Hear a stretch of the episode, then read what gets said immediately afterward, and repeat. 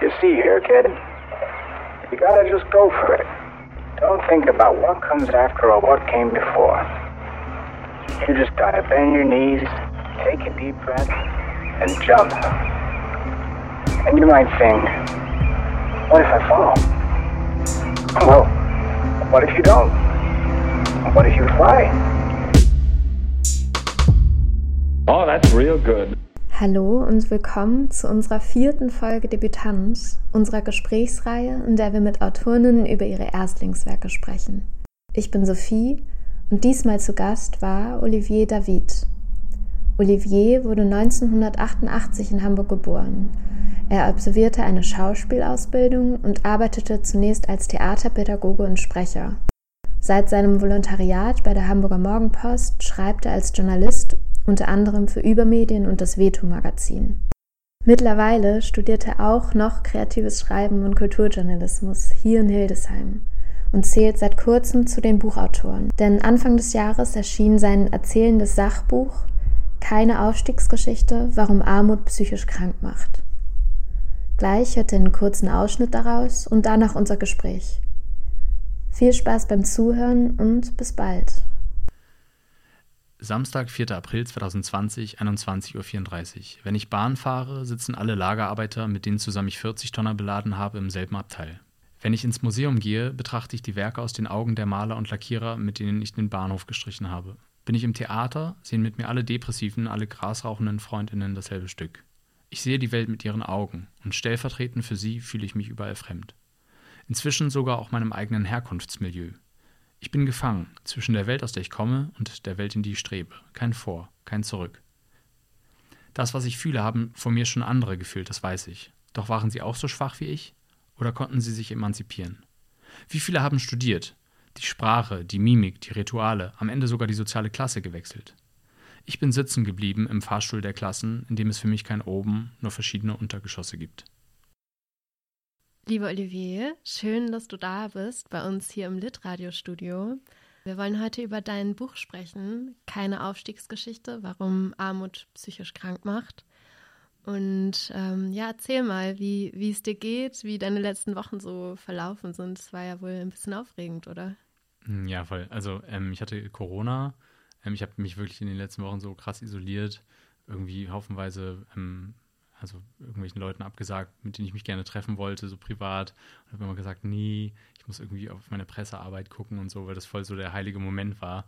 Ich habe da schon sehr, sehr lange auf diesen Moment hingefiebert, dass äh, ich irgendwie mein, mein Debüt veröffentliche. Ähm, und habe mich, wie gesagt, sehr, sehr gut isoliert und alles. Und dann irgendwie zwei Wochen davor, vor, vor der Premiere, habe ich mich angesteckt und ich weiß bis heute nicht bei wem, weil ich wirklich eigentlich quasi keinen Menschen gesehen habe.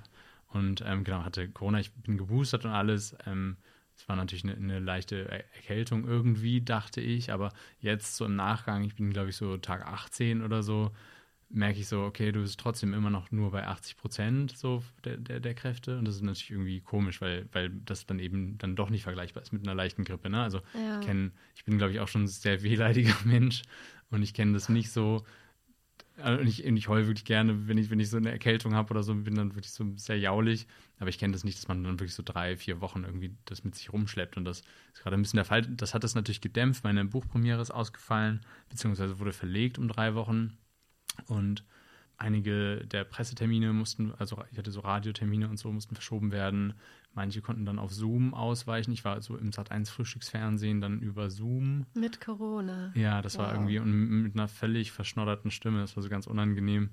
Und es ist natürlich ein bisschen ähm, komisch, wenn du so lange auf so einen Tag wartest, dir so voll viel davon versprichst und dann bedeutet der Tag eigentlich nicht, dass du mit Leuten in Kontakt treten kannst und aus deinem Buch erzählen kannst vor Publikum ähm, und wie gesagt, ich hatte auch zwei Interviews an dem Tag, die dann verschoben werden mussten, sondern dann bedeutet der Tag, du sitzt irgendwie vor Instagram und wartest irgendwie, dass irgendwelche Leute sagen so, hey, herzlichen Glückwunsch oder so. Das war natürlich komisch, aber ansonsten kriege ich so sehr, sehr viel Aufmerksamkeit, mit der ich nicht gerechnet hätte und das ist natürlich sich irgendwie sehr, sehr aufregend und aber auch total befriedigend, weil ähm, wenn man ein Buch schreibt und keiner will mit dir dann darüber reden, dann ist es auch so. Also ich habe es nicht geschrieben mit der, ich habe es natürlich geschrieben mit der Perspektive, das zu veröffentlichen, aber ich habe es nicht geschrieben ähm, und habe die ganze Zeit ähm, beim Schreiben eine Leserinnenschaft imaginiert oder so oder ein, ein Presseecho imaginiert. Damit hatte ich da hatte ich überhaupt keine Ressourcen, mich damit zu beschäftigen. Und ich glaube, vielleicht sollte man sich auch gar nicht so sehr damit beschäftigen. Ähm, aber wenn du ein Buch raushaust und darüber nicht sprichst, dann ist es einfach komisch. So. Ja. Und das ist nicht passiert und sondern ganz im Gegenteil, irgendwie, ich bekomme zumindest für, mein, für meine Erwartung, die ich vorher hatte, sehr viel Aufmerksamkeit und das ist natürlich sehr cool. Auch schön, dass du jetzt hier im Gespräch bist. Ja, ich freue mich auch sehr. Bevor wir weiter über dein Buch sprechen, äh, gibt es eigentlich so eine wichtige Frage zu klären, denn das ändert irgendwie auch ein bisschen, wie wir über das Buch sprechen, nämlich in welche Textgattung du dein Buch eigentlich einordnen würdest. Ähm, also ich kam eigentlich gar nicht dazu, das selber einzuordnen, sondern das wurde, beziehungsweise, also eigentlich sollte es mal ein Roman werden. Ich habe aber sehr wenig Berührung mit Literatur und mir kam so dieses Wort Roman so sehr, sehr groß vor. Und dann kannte ich um wirklich einige Ecken irgendwie jemanden, der jemanden kannte, der beim Verlag, bei, bei einem Verlag gearbeitet hat. Und dann habe ich mir das so angeguckt und dachte mir so, hm, eigentlich nicht so exakt das, worauf du hinaus willst. Auf der anderen Seite hast du keine Ahnung, wie man autobiografischen Stoff zu einem Roman schreibt. Also du weißt einfach nichts darüber und du hast gerade nicht die Ressourcen, dich damit zu beschäftigen. In der Zeit ging es mir psychisch einfach nicht so super gut. Darüber, davon handelt ja auch irgendwie das Buch. Und dann habe ich es einfach denen, denen gegeben und ähm, habe es noch zwei Literaturagenturen geschickt und die haben sich nicht gemeldet.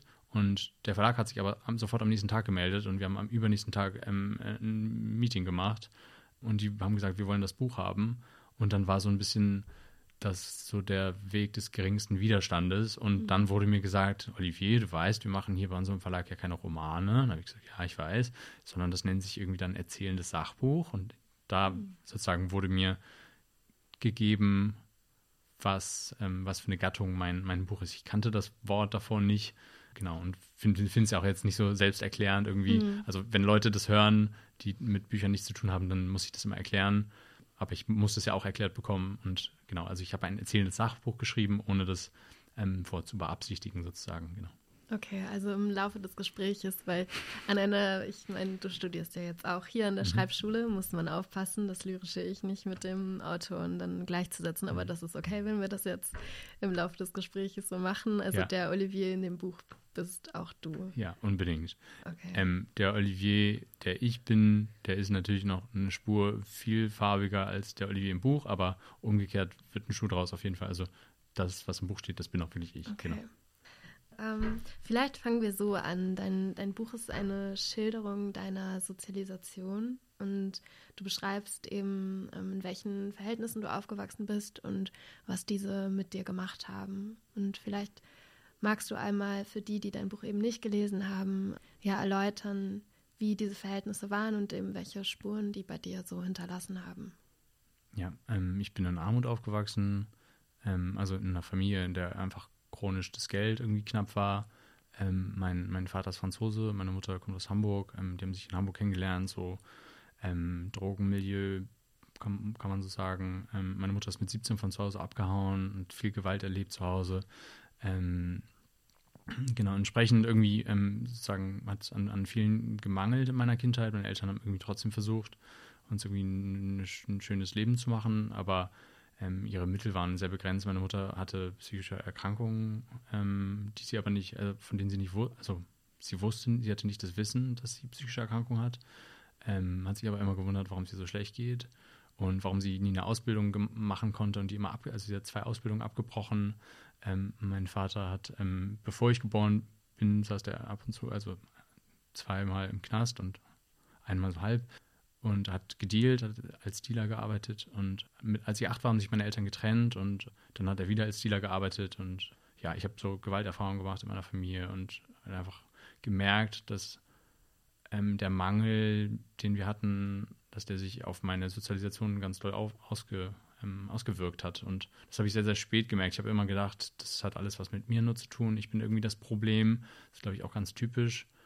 Und es hat dann erst so Mitte, Ende 20 ging dann eine Auseinandersetzung los, ich habe mich politisiert und habe angefangen, irgendwie Texte zu lesen, habe mich in irgendwelcher Literatur wiedergefunden und so. Und dann ging das irgendwie so los, dass ich dann dachte, so, ah, möglicherweise ist dein, dein Werdegang gar nicht so individuell, wie du denkst. Und irgendwann, wirklich Ende 20, Anfang 30, hatte ich wirklich so ein initiales Erlebnis, dass ich so festgestellt habe, okay, alles klar, meine, meine Sozialisation prägt mich so sehr, dass sie mich krank macht einfach. Und genau, der beste Überbegriff ist, glaube ich, Armut.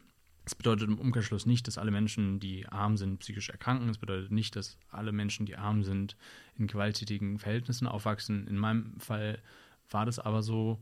Und ähm, ich glaube, mein Buch versucht nicht, überhaupt nicht für andere Leute zu sprechen, aber auch äh, explizit nicht für, für, für alle Armen zu sprechen, ähm, sondern ich versuche einfach nur meine Perspektive zu, zu schildern.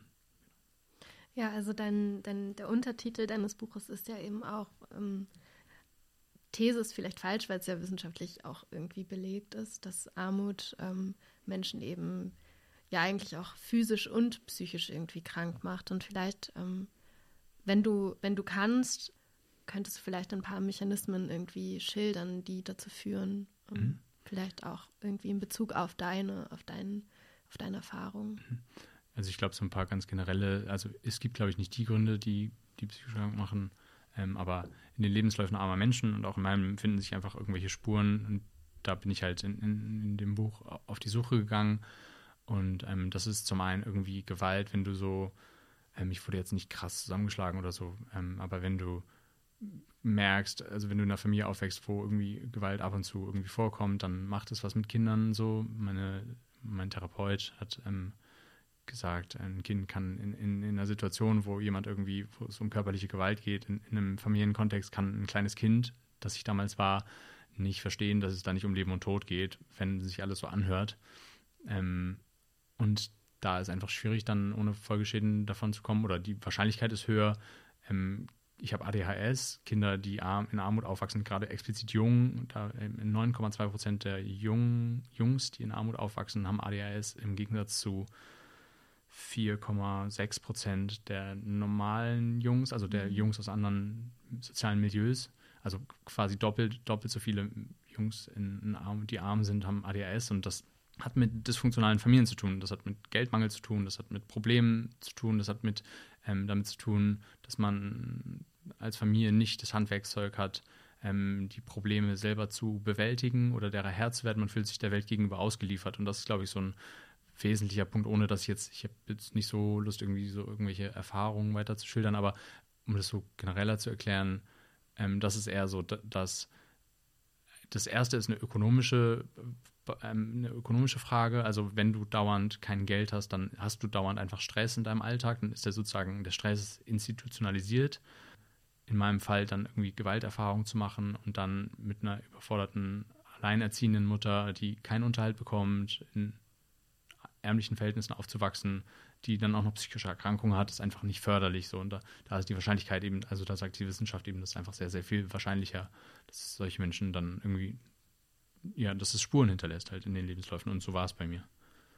Ja, in deinem Buch schreibst du eben sehr schonungslos auch über deine Familie und über dich selbst. Und es gab auch echt einige Stellen, wo ich dachte, okay, sehr ehrlich und auch frei irgendwie von Eitelkeit, dass du dich selbst eben so, so reflektierst. Und ich habe mich gefragt, ob es für dich eine große Überwindung war, so über dich und dein Leben zu schreiben und vor allen Dingen auch mit dem Wissen, dass da irgendwie eine, eine Leserinnenschaft ähm, draufschauen wird. Mhm. Also es war, ich glaube, so richtig klischee, klischeehaft, dass es mir so, ein, so eine Not war, das aufschreiben zu müssen. Ich, ich habe gar nicht eine Leserschaft imaginiert und trotzdem ein witziges Paralleluniversum. Trotzdem habe ich von Anfang an gewollt, dass es veröffentlicht wird. Also ich habe ab dem Zeitpunkt, wo ich mir eine Therapie gesucht habe, ab dem Moment, ähm, der im Prolog beschrieben wird, habe ich ähm, gewusst, dass ich ähm, ein Tagebuch schreiben will, aber ich habe auch gewusst, dass es dass das kein privates Tagebuch sein soll, also es soll ein Arbeitstagebuch sein, wo ich ähm, schildere, wie meine Sozialisation mich jetzt, also wie ich jetzt die Auswirkungen meiner Sozialisation zu spüren bekomme.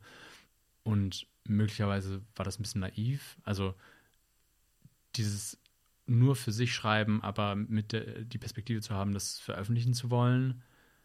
Und es ist nochmal was anderes, wenn du es dann geschrieben hast und wenn du das dann mit einer Lektorin durchgehst Und ähm, ich weiß nicht genau, wie das bei Romanen läuft, weil ich eben noch keinen geschrieben habe, aber ähm, bei, erzählen, bei erzählenden Sachbüchern ist es, glaube ich, oftmals so, dass ähm, die Verlage darauf bestehen, dass man das freigibt. Also die Menschen, über die ich schreibe, dass die das autorisieren. Und da geht es natürlich in der Auseinandersetzung da. Also da machst du das erste Mal wirklich ganz leibhaft irgendwie eine, eine, eine, Tür auf und sagst so, hallo Familie, ich habe einen Text geschrieben, der ähm, in dem kommt ihr auch vor, lest mal und sagt, ob ihr das auch so erlebt habt. Und wenn ja, dann ähm, gebt mir eine Unterschrift. Und wenn nein, dann lasst uns darüber reden, wie ihr das erlebt habt. Und das war so das erste Austreten. Und da ist mir das erstmal so bewusst geworden. Und ich habe mir einige Gedanken gar nicht gemacht vorher. Und ähm, dann jetzt auch zur Pressearbeit ist es nochmal einfach explizit komisch und ich muss auch wirklich genau überlegen, wie ich ähm, meine Familie, mein, mein soziales Umfeld irgendwie schütze. Da kommen dann schon explizit Fragen, eben weil meine Freundin in dem Buch auch nicht ganz unpräsent ist, kommen dann schon explizit Fragen und in Interviews weise ich die einfach eigentlich komplett zurück, weil mein, mein soziales Umfeld eben das Schreiben über das Buch autorisiert hat, aber ich muss jetzt nicht Fragen beantworten, also jetzt gar nicht dir gegenüber oder so, sondern muss gar nicht Fragen beantworten, wie meine Beziehung jetzt ist oder so. Das steht schon explizit nicht in, in dem Buch, weil das eben kein, also weil das eben kein, kein privates Buch ist, sondern ich beleuchte mein Leben unter einer bestimmten Fragestellung. Und ich glaube, viele Leute verwechseln das mit einer absoluten Biografie. So gibt dann Leute, die mir geschrieben haben, oh, ich wusste gar nicht, dass alles so dramatisch ist, du sahst immer so glücklich aus. So ja, möglicherweise ist nicht jeder glückliche Moment in meinem Leben oder jeder mhm. tolle Urlaub in dem Buch gelandet. So, genau. Ja. Das ist dann ganz, mhm. ganz interessant irgendwie. Ja, das wäre auch irgendwie jetzt so die Frage, wie, wie dein Umfeld darauf reagiert hat, weil das ist ja auch, also ich auch als Schreibende kenne das gut, irgendwie ähm, sich die Frage zu stellen, woran darf ich mich bedienen? Also welche Geschichten ähm, darf ich irgendwie verarbeiten, weil ja sich Geschichten auch überschneiden. Die Geschichte deiner Familie überschneidet sich natürlich mit deiner eigenen Geschichte und irgendwie das so, so auszuhandeln, irgendwie, was, was gebe ich preis, was verwende ich, woran bediene ich mich. Aber gut, wenn du sagst, du hast ähm, Unterschriften einholen müssen, das heißt, dein Umfeld hat einigermaßen gut darauf reagiert, dann. Mhm. Ja, also es, es ging nicht ganz un, ohne Tränen, einfach weil ich ja einfach nicht über das lustige Leben schreibe, sondern über Dinge, Klar. die irgendwie auch heftig sind oder waren. Aber ich glaube, meine Familie ist da sehr gewachsen in der Auseinandersetzung damit und die haben mir das, glaube ich, alle freigegeben, weil sie verstehen, dass es nicht um individuelles Fehlverhalten an sich geht, auch wenn das natürlich auch eine Rolle spielt, ähm, sondern dass ich versuche, ein größeres Fass aufzumachen und das auf richtig Armut, auf unsere Verhältnisse beziehe. Und wenn man sich die Lebensläufe meiner Familie anguckt, dann gibt es natürlich, vielleicht sogar bei meinem Vater noch eher, aber gibt es natürlich irgendwie Möglichkeiten, die Frage zu stellen, inwieweit ist es nicht auch selbst verschuldet? Mein Vater ist eigentlich, kommt originär aus der Mittelschicht und hat sozusagen sehr früh in seinem Leben für seinen eigenen Abstieg gesorgt. Ganz im Gegensatz zu meiner Mutter, die wirklich sehr, sehr arm aufgewachsen ist. Aber meine Familie oder mein Umfeld hat verstanden, dass, dass ich das einfach kontextualisiere und dass ich Mechanismen anspreche, die größer sind. Und in meiner Familie, hat, also meine Mutter und meine Schwester hat es einfach krass politisiert und die beschäftigen sich, schicken mir irgendwie ständig Links von irgendwelchen Studien und Sozialreportagen und sagen so, guck mal, was hältst du davon? Oder so. Und das hat so, meiner Mutter zum Beispiel hat geholfen, hat das Buch geholfen, dass sie sich nicht so vereinzelt gefühlt hat. Und das ist eigentlich genau das, was ich erreichen will mit dem Buch, mhm. dass ähm, man so ein bisschen rauszoomt. Also ist ein bisschen auch paradox, weil ich einen nur meinen Lebenslauf erzähle eigentlich und dass man aber rauszoomt und versucht irgendwie darüber hinaus zu sehen, irgendwie, dass solche Zustände, solche Lebensläufe an sich produzieren und dass es jetzt nichts nur eigenes ist, was mir widerfahren ist, weil ich besonders tollpatschig bin oder so. Nee, aber ich finde auch, also dass du in deinem Buch auf jeden Fall keine so Ausstellungen um, ähm, betreibst. Also ich habe schon das Gefühl gehabt, dass du sehr, also die Dinge beschreibst aus einem Grund. Also das ist nicht ein, ähm, ich, ich erzähle jetzt, wie dramatisch das alles war, ja so aus so einem Voyeurismus heraus oder so, sondern ich, ich finde, das wird sehr deutlich irgendwie, dass du die Dinge erzählst, um eben einen größeren Punkt irgendwie deutlich zu machen. Ja, es gibt eine, eine Stelle, die ich sehr eindrücklich fand. Eine Beobachtung, die du machst.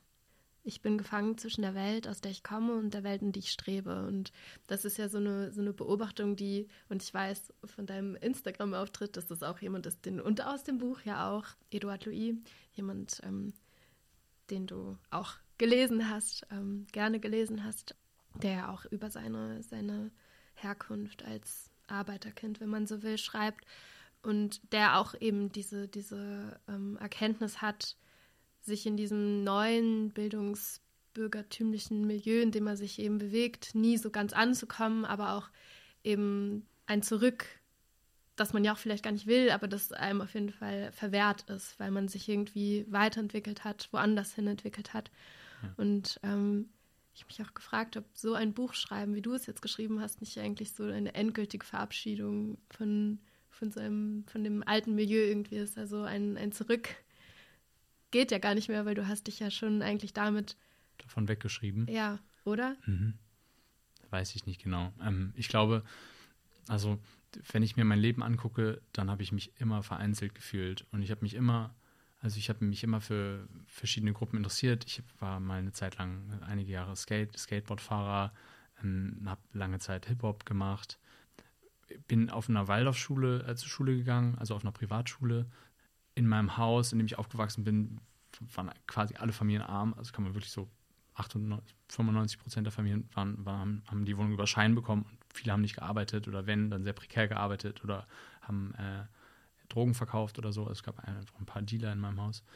Wenn man sich diese ganzen Sachen und Punkte anguckt in meinem Leben, dann muss man feststellen, in meiner Waldorfschule war ich der andere. War ich der Junge aus meiner Straße, so ungefähr, der irgendwie coole Geschichten erzählen konnte, aber sonst irgendwie nicht so und außer Aggression nicht so viel zu bieten hatte und irgendwie Witz vielleicht, aber halt viele, viel soziales Kapital irgendwie nicht hatte. Ähm, in meinem Haus war ich der andere, weil ich da der Deutsche war und dann war ich der Privatschüler. Ich war in jedem Milieu immer als der andere markiert und auf der einen Seite ist es natürlich irgendwie schade, weil ich mich, glaube ich, sehr, sehr gerne irgendwo zugehörig gefühlt hätte.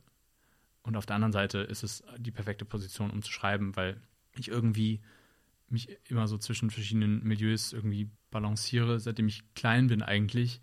Und man kann erst von etwas weggestoßen worden sein, wenn man da wirklich drin war. Und ich glaube, viele in meinem Umfeld, auch Leute, mit denen ich jetzt heute noch Kontakt habe von, von damals, die haben mich ähm, immer ein bisschen als Paradiesvogel gesehen. Mhm.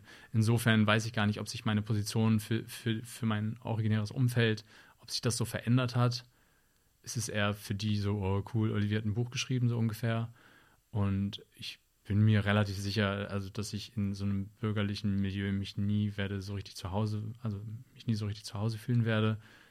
Das ist natürlich alles irgendwie, gibt so einen kleinen Teil in mir, der das irgendwie so traurig findet. Also nicht, dass ich in einem bildungsbürgerlichen Milieu nicht ankomme, aber es gibt schon einen Teil in mir, der wirklich auch heute noch denkt, so hm, irgendwo anzukommen wäre mhm. schon schön. Ich glaube, das ist nicht mein Job in, in meinem Leben irgendwo anzukommen. Und deswegen muss ich irgendwie das in mir moderieren und ähm, da ist, glaube ich, zu schreiben ein, ein, richtiger Umgang mit. Also so habe ich das für mich auf jeden Fall beantwortet. Ja, man könnte ja jetzt auch sagen, Olivier, der hat es eigentlich geschafft. Der hat eine Ausbildung zum Schauspieler gemacht. Der arbeitet jetzt als Journalist und ist jetzt auch Autor. Du studierst jetzt nochmal an der Schreibschule, was ja auch ein recht privilegiertes Studium ist, wenn wir mal ehrlich sind. Ähm, und trotzdem ist ja der Titel keine Aufstiegsgeschichte. Und du sagst ja auch, du, du glaubst, dass du niemals in diesem bürgerlichen Milieu dich wirklich angekommen fühlen wirst. Warum? Also ich glaube, bevor ich das erkläre, muss ich einmal vorwegnehmen, der Titel kommt von mir. Also ich habe mir den Titel ausgedacht, auch den Untertitel. Ähm, und da müssen wir kurz über die Zeit reden. Also ich ähm, bin aus meinem Volontariat ausgeschieden, weil ich einfach psychische Probleme hatte ähm, und einfach keinen Tag länger arbeiten konnte. Bin ausgezogen, äh, also weggezogen aus, aus Hamburg, also aus der Stadt, in der ich aufgewachsen bin. Also war nicht arbeitsfähig für ein halbes Jahr und habe dann ein Buch geschrieben. Ich kannte keine Leute aus, aus der Literaturbranche. Ähm, ich hatte, wusste nicht, ob das, was ich schreibe, jemand interessiert. Ich wusste nicht, ob ähm, ich einen Verlag finde. Ich wusste nicht, wie man einen Verlag findet. Ich wusste noch nicht mal, dass es Literaturagenturen gibt. Ähm, ich wusste, dass ich mich irgendwann schon mal ähm, in Leipzig an, am Deutschen Literaturinstitut Leipzig beworben habe.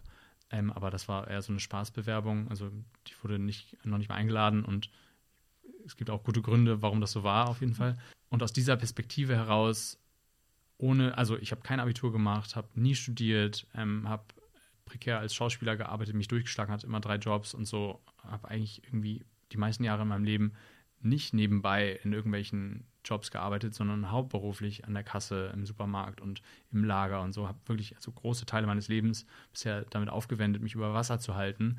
Und aus der Perspektive heraus ist es ein völlig logischer Titel, weil ähm, nicht viel in meinem Lebenslauf deutet darauf hin, dass ich irgendwie den Aufstieg schaffen würde, schaffen werde. Es haben sich natürlich beim Schreiben durch das Schreiben auch Perspektiven verändert. Die eine Veränderung ist, dass ich einen Buchvertrag bekommen habe und natürlich irgendwie sammle ich da Kapital ein. Natürlich verleihe ich mir selbst eine Stimme in einem Literaturmarkt und sage, hallo, hier bin ich, erzähle meine Geschichte. Natürlich ist das den meisten Leuten aus meiner Straße nicht möglich, sozusagen. Natürlich ist das ein Auf Aufstiegsmerkmal, ne? Und ein Aufstiegsmerkmal ist auch hier angenommen worden zu sein. Aber als ich hier angenommen wurde, da war schon mein Lektorat durch. Also das Buch war schon geschrieben und durchlektoriert und es war irgendwie zwei, drei Wochen vorm Satz und da hast du, kannst du nicht mehr dein Buch umschreiben. Also das ist zu spät. Und insofern war das sozusagen für die Zeit damals genau der richtige Titel und ist es aber, glaube ich, auch heute noch. Nur man muss halt, glaube ich, ein bisschen genauer hingucken. Wir beide, glaube ich, als die wir dasselbe studieren, wissen, in was für eine Branche wir eintreten irgendwann. Und ja. ähm, ich kenne das, kenne solche Gespräche irgendwie, wenn, wenn, wenn, wenn es dann im Seminar heißt, ey Leute, euer erster Romanbuchvertrag, ihr werdet einen Vorschuss von vielleicht 4000 Euro bekommen oder so, das wird schon nicht so geil, keine Sorge.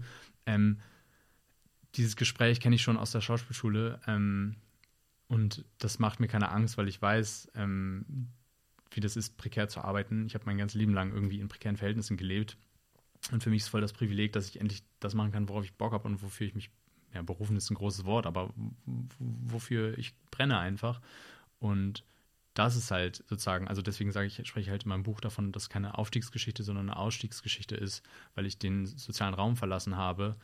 Ich habe nicht die Klasse gewechselt, weil ich einfach von meinen Verhaltensweisen, die ich auf dem Weg bekommen habe, viel zu doll geprägt bin.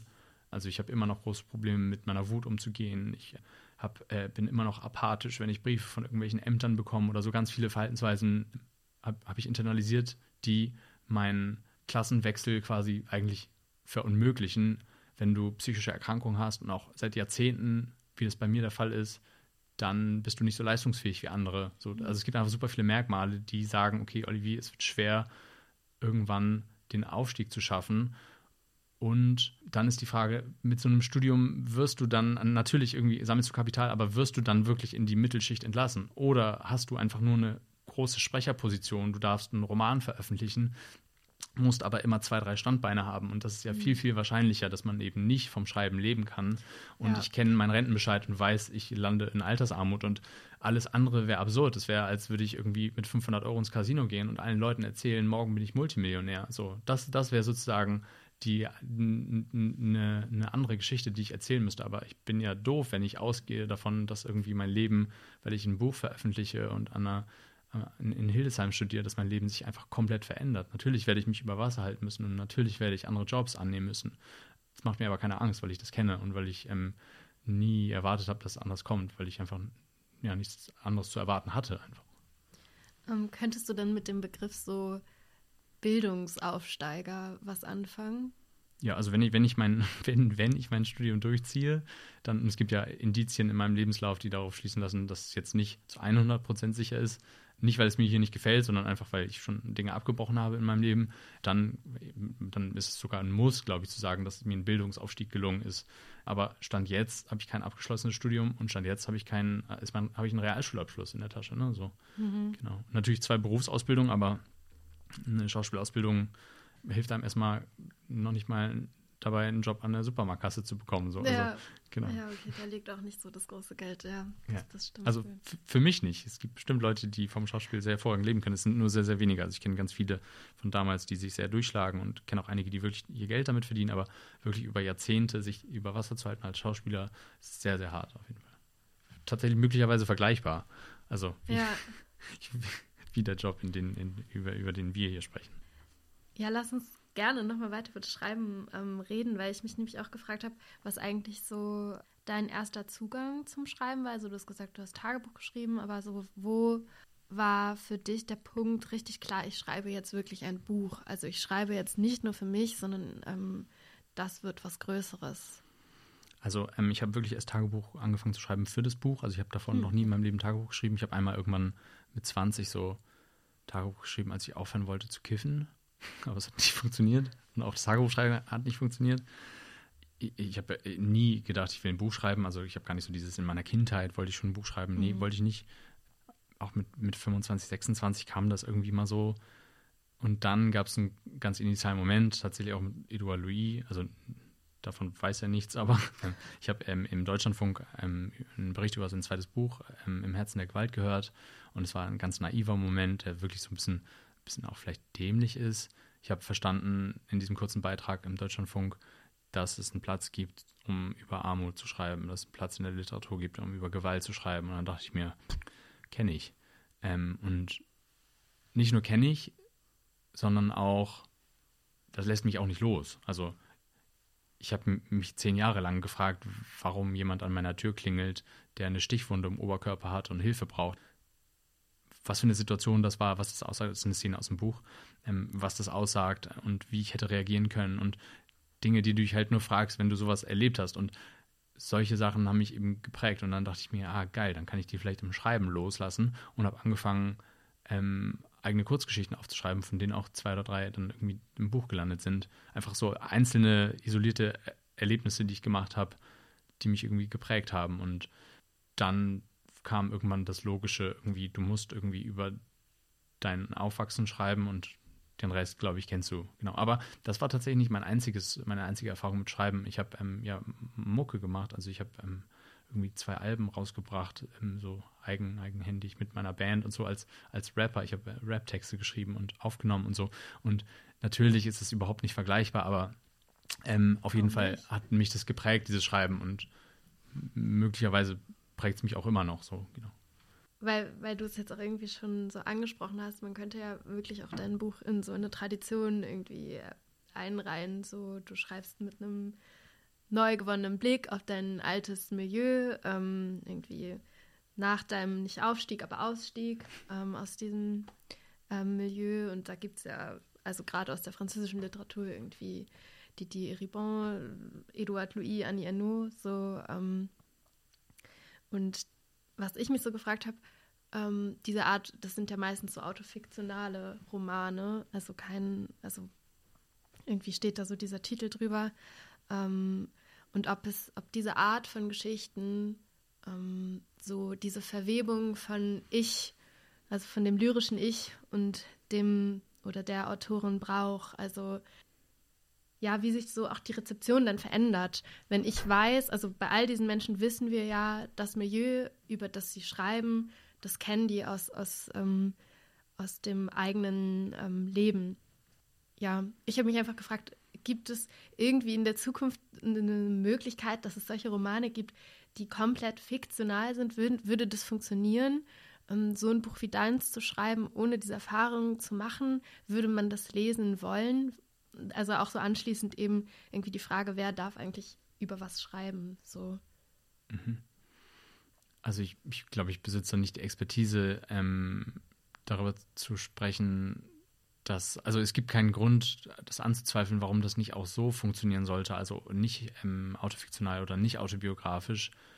Allerdings gibt es natürlich Indizien, die darauf schließen, dass das zumindest aktuell eine gefragtere Erzählhaltung ist, weil es eben den Voyeurismus gibt ähm, und weil Leute gerne eine Erzählperspektive haben wollen, die das hinter sich gelassen hat, die aber im besten Fall noch Spuren davon irgendwie trägt, in sich trägt und im Schreiben trägt und dass man noch so sehen kann, ah, okay, das ist eine, das ist eine, das ist keine, ähm, es gibt so Menschen, die, die, die du siehst ähm, vor dir, da weißt du, du siehst in dem Moment den ganzen Menschen und es gibt so Menschen, wie mich, und das sind oft Menschen mit so gebrochenen Lebensläufen oder so, die denken, oh, das ist aber ein netter Typ, und dann in einer anderen Situation denken sie, wow, okay, dann mit, dieser, mit der und der Situation hätte ich nicht gerechnet. Also offenbar hat der, hat der Mensch verschiedene Persönlichkeitsanteile. Und ich glaube, jetzt ist so ein großer Fetisch, ähm, dass man solche Menschen, wie die, wie die Namen, die du aufgezählt hast, eben ähm, braucht, um Leute für dieses Thema zu begeistern. Und ich würde mir natürlich wünschen, ähm, dass man das nicht braucht im Umkehrschluss ist das nicht der Grund, warum ich so schreibe. Also ich habe mir, ich habe keine Marktanalyse gemacht und habe mir nicht überlegt, das legst du mir auch nicht in den Mund, ich weiß, ne? Also, ähm, aber ich habe mir nicht überlegt, sozusagen, was ist gerade gefragt, sondern es war wirklich so eine klischierte, ureigene Not, über mich selber irgendwie schreiben zu begreifen. So, so banal das klingt, so, so wahr ist es einfach. Und das, worüber ich jetzt spreche, darauf bin ich erst auch nach dem Schreiben des Buchs gekommen, sozusagen. Also mir, mir fehlt, wenn man so will, ganz viel so Vorbildung und so. Und das lese ich mir alles an, aber ich habe einfach sehr viele Jahre in meinem Leben auch nicht gelesen und das kann ich nicht so eben einholen. Und deswegen habe ich möglicherweise vor zwei Wochen irgendwelche Interviews gegeben, wo ich ja noch über andere Sachen spreche und jetzt habe ich mir schon wieder was gelesen, was irgendwie meinen Horizont erweitert und kann ganz anders über Dinge sprechen. Und so ist das so bei mir so ein laufender Prozess, dass ich das hinterfrage. Also um nochmal abschließend deine Frage zu beantworten, ich hoffe nicht, dass es das immer braucht. Ich glaube, wenn wir uns jetzt angucken, was, was diese Art zu schreiben angeht, was Erfolg hat, dann gibt es eben, ist eben dieses Merkmal, dass die schreibende Person das auch erlebt hat in irgendeiner Form, ist die offenbar irgendwie wichtig in der Rezeption und in der, in der Wahrnehmung der Öffentlichkeit. Ähm, ich würde mir natürlich wünschen, wenn das nicht so wäre, weil ich finde es auch gut. Und es ist auch irgendwie ein Problem, weil ähm, diese Menschen, die du aufgezählt hast, Anja No, Didier Eribon, Edouard Louis und so weiter, die gehen ja von sich aus, aber versuchen ja so autosoziobiografisch zu schreiben, also anhand der eigenen Biografie ähm, soziale Kontexte ähm, einzuordnen. Mhm. Und das ist natürlich irgendwie ein Grundwiderspruch in sich. Ne? Also da ist natürlich die Frage, kann man nicht viel eher ähm, das auf anderem Wege lösen? Also muss es über eine individuelle Lebensgeschichte sein, dass man ein soziales Konstrukt versteht? Dass man, warum muss man Klasse, ähm, kann man Klasse nur vorgesetzt bekommen und es nur akzeptieren, wenn das über eine persönliche Lebensgeschichte ist? Schon eine legitime Frage. Ich kann die, glaube ich, nicht zu beantworten, die ist mir zu groß. Ich glaube, ähm, dass so theoretische Texte, die es sehr wohl dazu gibt, die sprechen natürlich immer ein zu kleines Publikum an. Und da bedarf es zumindest Stand jetzt noch so eine, so eine Übersetzung in, in Populärliteratur über die Lebensläufe von solchen Menschen, ähm, die ähnliche Erfahrungen gemacht haben wie ich vielleicht.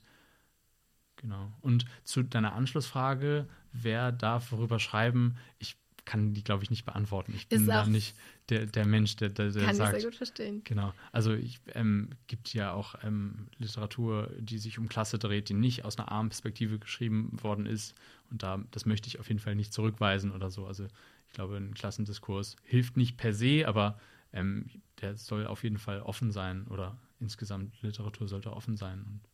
Ja, ich weiß nicht, ich, ich finde es halt so ein Gewissenskonflikt irgendwie, ob man, also natürlich sollte grundsätzlich irgendwie keine, keine Begrenzung in dem Schreiben irgendwie vorhanden sein, aber andererseits ist es ja auch so eine Frage von Aneignung, von Erfahrung, irgendwie so kann, könnte ich jetzt ähm, überhaupt so legitim wie du jetzt über dieses Milieu schreiben, könnte ich natürlich nicht, so weil ich ähm, oder es müsste mit sehr, sehr viel Recherchearbeit irgendwie äh, verbunden sein. Und dann ist halt eben auch die Frage, ob nicht irgendwie ähm, ja dieser Platz nicht von den Leuten irgendwie besetzt werden sollte, die eben diese Erfahrung halt wirklich gemacht haben. Ne? Um, also deswegen, aber. Ich glaube, das sind auch Realitäten, die auch durchaus parallel nebeneinander her existieren dürfen. Ich freue mich schon über, über also wenn äh, eine Literatur sich, äh, die zum Thema Klasse schreibt, sich vergrößert und Leute, ähm, Menschen und Perspektiven ähm, zulässt, die eben nicht autobiografisch arbeiten oder so, wenn das dem Diskurs zuträglich ist, dann um jeden Preis. Wenn diese Menschen dann Armutserzählungen, Selbstermächtigungserzählungen, Emanzipationserzählungen von unten in Anführungszeichen verdrängen, dann vielleicht nicht unbedingt, aber ich glaube, es ist schon möglich, einen Ort zu schaffen, wo sowas nebeneinander her existiert. Wenn man das jetzt auf Race übersetzt oder so, natürlich, also das sage ich als weiße Person, natürlich ist es auch schwierig, irgendwie vielleicht das so zu sagen, aber natürlich muss es auch erlaubt sein, dass weiße Menschen über Rassismus sprechen. Und ich glaube, es ist sogar wichtig, um, um den, den, den Echoraum zu, zu vergrößern. Aber wenn das in der Konsequenz bedeuten würde, dass schwarze AutorInnen nicht mehr gehört würden, dann wäre es natürlich ein, mhm. ein, falscher Mechanismus. Und ich glaube, das kann aber sehr wohl nebeneinander ja. her existieren.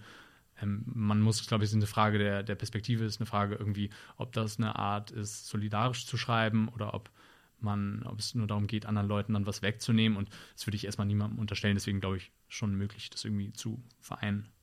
Was ich mich auch noch gefragt habe, du hast das am Anfang ähm, schon auch so anklingen lassen, dass es eigentlich ein Roman ähm, sein sollte oder dass die Idee ursprünglich ähm, war, einen Roman zu schreiben. Weil das war ja auch eine Frage, die ich mir gestellt habe. Irgendwie würde das ja jetzt auch, wenn wir jetzt nochmal über den, über den Markt sprechen, ja voll passen. Theoretisch hättest du dich ja damit auch irgendwie nochmal mehr geschützt. Also in, in der Autofiktion kann man sich ja vielleicht irgendwie nochmal so ein bisschen mehr so einen, einen Schutzwall mit der Behauptung, ja, das ist, wie gesagt, Autofiktion. Ähm, aber ob du jetzt im Nachhinein irgendwie gut findest, dass, dass ähm, dieses Buch diese Form hat, also erzählendes Sachbuch, ob du es auch nochmal so schreiben würdest oder wenn du quasi Stand jetzt nochmal anfangen würdest, würdest du dann ähm, ja einen Roman schreiben oder würdest du es nochmal so schreiben? Ich würde das Buch, wenn ich es jetzt nochmal schreiben würde, natürlich anders schreiben, weil du kannst nicht ein Buch zweimal in, also ich, man kann nicht die Erfahrung gemacht haben, ein Buch zu schreiben und es danach nochmal gleich naiv schreiben, sozusagen, mhm. das geht nicht, weil man hat es ja schon geschrieben. Also würde es zwangsläufig ein anderes Buch werden müssen. Aber den anderen Teil der Frage, da würde ich, glaube ich, sagen, nein. Also ich glaube, ähm, es ist richtig, dass es kein Roman ist, auch heute noch, auch wenn ich mir ursprünglich gewünscht hätte, dass es ein Roman würde, ähm, weil ich ein explizit politisches Anliegen auch damit habe und ich glaube, ich kann das in einem Sachbuch besser artikulieren mhm. und ich ähm, stoße in einen anderen Resonanzraum. Also ich glaube, für Romandebüts ist in der medialen Öffentlichkeit viel weniger Raum als mhm. jetzt. Und ich könnte viel weniger ähm, sozusagen politisch in einen Echoraum, also in einen Echoraum sprechen, der irgendwie politisch ist und versuchen Aktivisten, Aktivistinnen und PolitikerInnen sozusagen Material zu liefern, das sie dann hoffentlich verarbeiten, weil es ist nicht mein Job, ich bin kein Politiker, ich bin kein Aktivist, ich bin Schreibender aber ich versuche schon konkret irgendwie Argumente zu liefern, ein Gespräch über Klasse, über soziale Milieus zu führen, über Solidarität, über Umverteilung. Und das ist im, in einem Roman nicht so möglich. Und deswegen glaube ich, auch wenn ich es mir eigentlich ursprünglich anders gewünscht hätte, ist es schon, die, hat es die richtige Form. Ich würde es aber natürlich anders schreiben jetzt mit der Perspektive, weil ich einfach, weil seit dem Schreiben eineinhalb Jahre ungefähr vergangen sind. Also seitdem das Gros des Textes so steht, wie es steht. Das ist auch echt ein langer Prozess irgendwie, ne? Also ja, und ich habe ja wirklich in meinem Leben, ich lag nicht irgendwie voll rum und habe nichts gemacht und ich habe in vielen Jobs gearbeitet und auch in sehr, sehr anstrengenden Jobs, aber ich muss wirklich sagen, so ein, also ich habe das sehr, ich habe alles in meinem Leben unterschätzt, aber ich habe auch das sehr unterschätzt, muss ich sagen, ähm, wie anstrengend es ist. Und dann dachte ich mir, ich habe, bevor ich das irgendwo gepitcht habe, habe ich ähm, das einmal komplett aufgeschrieben mhm. und dann zwei ähm, ähm Roman, also zwei, zwei Kapitel ähm, äh, dann besonders doll bearbeitet und dann irgendwie ein Exposé geschrieben. Aber ich dachte, damit wäre ungefähr die Arbeit zu mindestens 70 Prozent getan. Mhm. Und wenn ich mhm. zurückgucke, dann waren es vielleicht so 20 Prozent oder 15 Prozent oder so. Und dann geht es eigentlich erst los. Und dann, ja. Aber das ist natürlich dann irgendwie spannend. Und je mehr du darin investierst, desto mehr denkst du auch, jetzt bin ich schon so einen weiten Weg gegangen, jetzt soll es nicht daran scheitern, dass deine Lektorin sagt, die und die Stelle muss raus. Und dann mhm. sagst du, ja, dann setzt du dich jetzt natürlich damit auseinander. Und das ist ja auch, sind ja auch viele sehr spannende und sehr fruchtbare Fragestellungen, wenn du eingebunden bist in irgendwie das, ähm, das Cover-Design und wenn du irgendwie den Titel mitentscheiden darfst oder selber entscheiden darfst, wie in meinem Fall, dann ist das Arbeit, aber ist natürlich auch coole Arbeit, ne? Also, genau. Das bist auch du auf dem Cover, ne? Ja, das genau, das bin ich mit 20 und äh, genau, wir haben Fotos mal gemacht, ein Freund hatte ein Fotostudio und der Auftrag war irgendwie, guck mal normal. Ähm, und mein Ruhegesicht sieht so sehr, sehr verzweifelt aus, auf jeden Fall. Mhm. Auch heute noch, aber da im Speziellen und ich habe da auf dem Cover irgendwie einen Zentimeter kurze Haare und eine Kette um den Hals und das war ein bisschen so meine, meine Straßenzeit, wo ich mich irgendwie für einen, für einen stabilen Straßenjungen gehalten habe, der ich nicht war. Also ich finde, meine Augen sagen das sehr irgendwie Hilfe. Ich bin irgendwie in einem falschen Körper eingesperrt oder so. Und ich finde es ein tolles Bild, ja. ja. Genau. Nochmal anschließend an das, was du eben gesagt hast, auch, dass du meinst, dass, dass es dir schon wichtig ist, dass es eben auch ein Sachbuch ist, auch irgendwie dem, dem Diskurs irgendwie zuträglich, dann stellt sich ja automatisch die Frage, für wen du es geschrieben hast. Also ich habe es erstmal nur für mich geschrieben, aber wenn ich, also als ich es geschrieben habe, habe ich es damals nur für mich geschrieben, aber wenn ich die Frage jetzt beantworte, wie ich ja auch aufgefordert werde, dann muss ich schon sagen, ist mir wichtig, dass Leute sich in dem Buch wieder, wiederfinden und wiedererkennen, die möglicherweise ähnliche Erfahrungen gemacht haben. Und das ist ein weiterer Grund, warum es sehr, sehr gut und wichtig ist, dass es kein Roman geworden ist, weil ein Roman ist, glaube ich, per se ein bisschen schwerer zugänglich ähm, für bestimmte Milieus ähm, als ein erzählendes Sachbuch, was irgendwie in Popularmedien besprochen wird. So ein Roman wird, glaube ich, eher rezensiert, wenn überhaupt. Mhm. Und es ist eher jetzt nicht so häufig, dass DebütantInnen Interviews bekommen. Und so erreiche ich ganz andere Leute, wenn ich beim Frühstücksfernsehen irgendwie über mein Buch sprechen darf und über das Thema, dann erreiche ich ganz andere Leute. Und das kriege ich auch jetzt schon mit und auch Rückmeldungen, dass ich irgendwie die, die süßeste Rückmeldung war von einem 75, 76-Jährigen, der meinte, dass er glaubt, durch das Lesen von meinem Buch ähm, und durch das Interview, was er in der Mopo ähm, ge gelesen hat, dass er ähm, dadurch glaubt, viele Mechanismen von sich selbst viel besser zu verstehen und sich viel weniger vereinzelt fühlt. Und das von jemandem, der so ja, 80, 90 Prozent seines Lebens hinter sich gebracht hat, ist irgendwie ähm, ganz toll. Und das ist eigentlich so mein Hauptanliegen. Realistischer ist es aber, glaube ich, dass das wahrscheinlich irgendwie trotzdem mehr Leute lesen werden, die nicht solche Erfahrungen gemacht haben. Aber auch das finde ich gar nicht schade, sondern auch da finde ich es irgendwie lohnenswert, ähm, wenn sich da der Blick schärft. Auf jeden Fall. Ja, also total wichtig, ne? Aber jetzt vielleicht als letzte Frage. Du bist jetzt im ersten Semester. Was kommt nach so einem Projekt? Also du hast quasi so dein, deine bisherige Lebensgeschichte aufgeschrieben. Was, was kommt jetzt? Wohin willst du jetzt weiter mit deinem Schreiben? Also ich möchte, glaube ich, erstmal das Thema nicht so grundsätzlich verlassen. Ich werde auf jeden Fall irgendwann Romane schreiben wollen, beziehungsweise schon ähm, erstmal autobiografisch und auch nicht autofiktional, sondern autobiografisch ist schon das Ziel, aber das wird, glaube ich, nicht mein nächstes Projekt. Ich glaube, ich tue gut daran, jetzt nicht irgendwie groß auszuplaudern, was mein nächstes Projekt ist, aber ja. ich glaube, es wird so grundsätzlich, ähm, wird es möglicherweise ein, ein verwandtes oder ein, vielleicht sogar dasselbe Thema werden wie, wie das ähm, von, von dem Buch, zumindest grundsätzlich. Also ich glaube, so über soziale Umstände zu schreiben oder so ist erstmal so mir ein sehr großes Anliegen und das werde ich, glaube ich, nicht sofort verlassen. Hat ja auch gut funktioniert. Ähm, ja, Olivier, danke, dass du da warst mit deinem Buch Keine Aufstiegsgeschichte. Ähm, ich wünsche dir eine tolle Buchpremiere. Danke ja, für deine Zeit. Vielen Dank für die Einladung.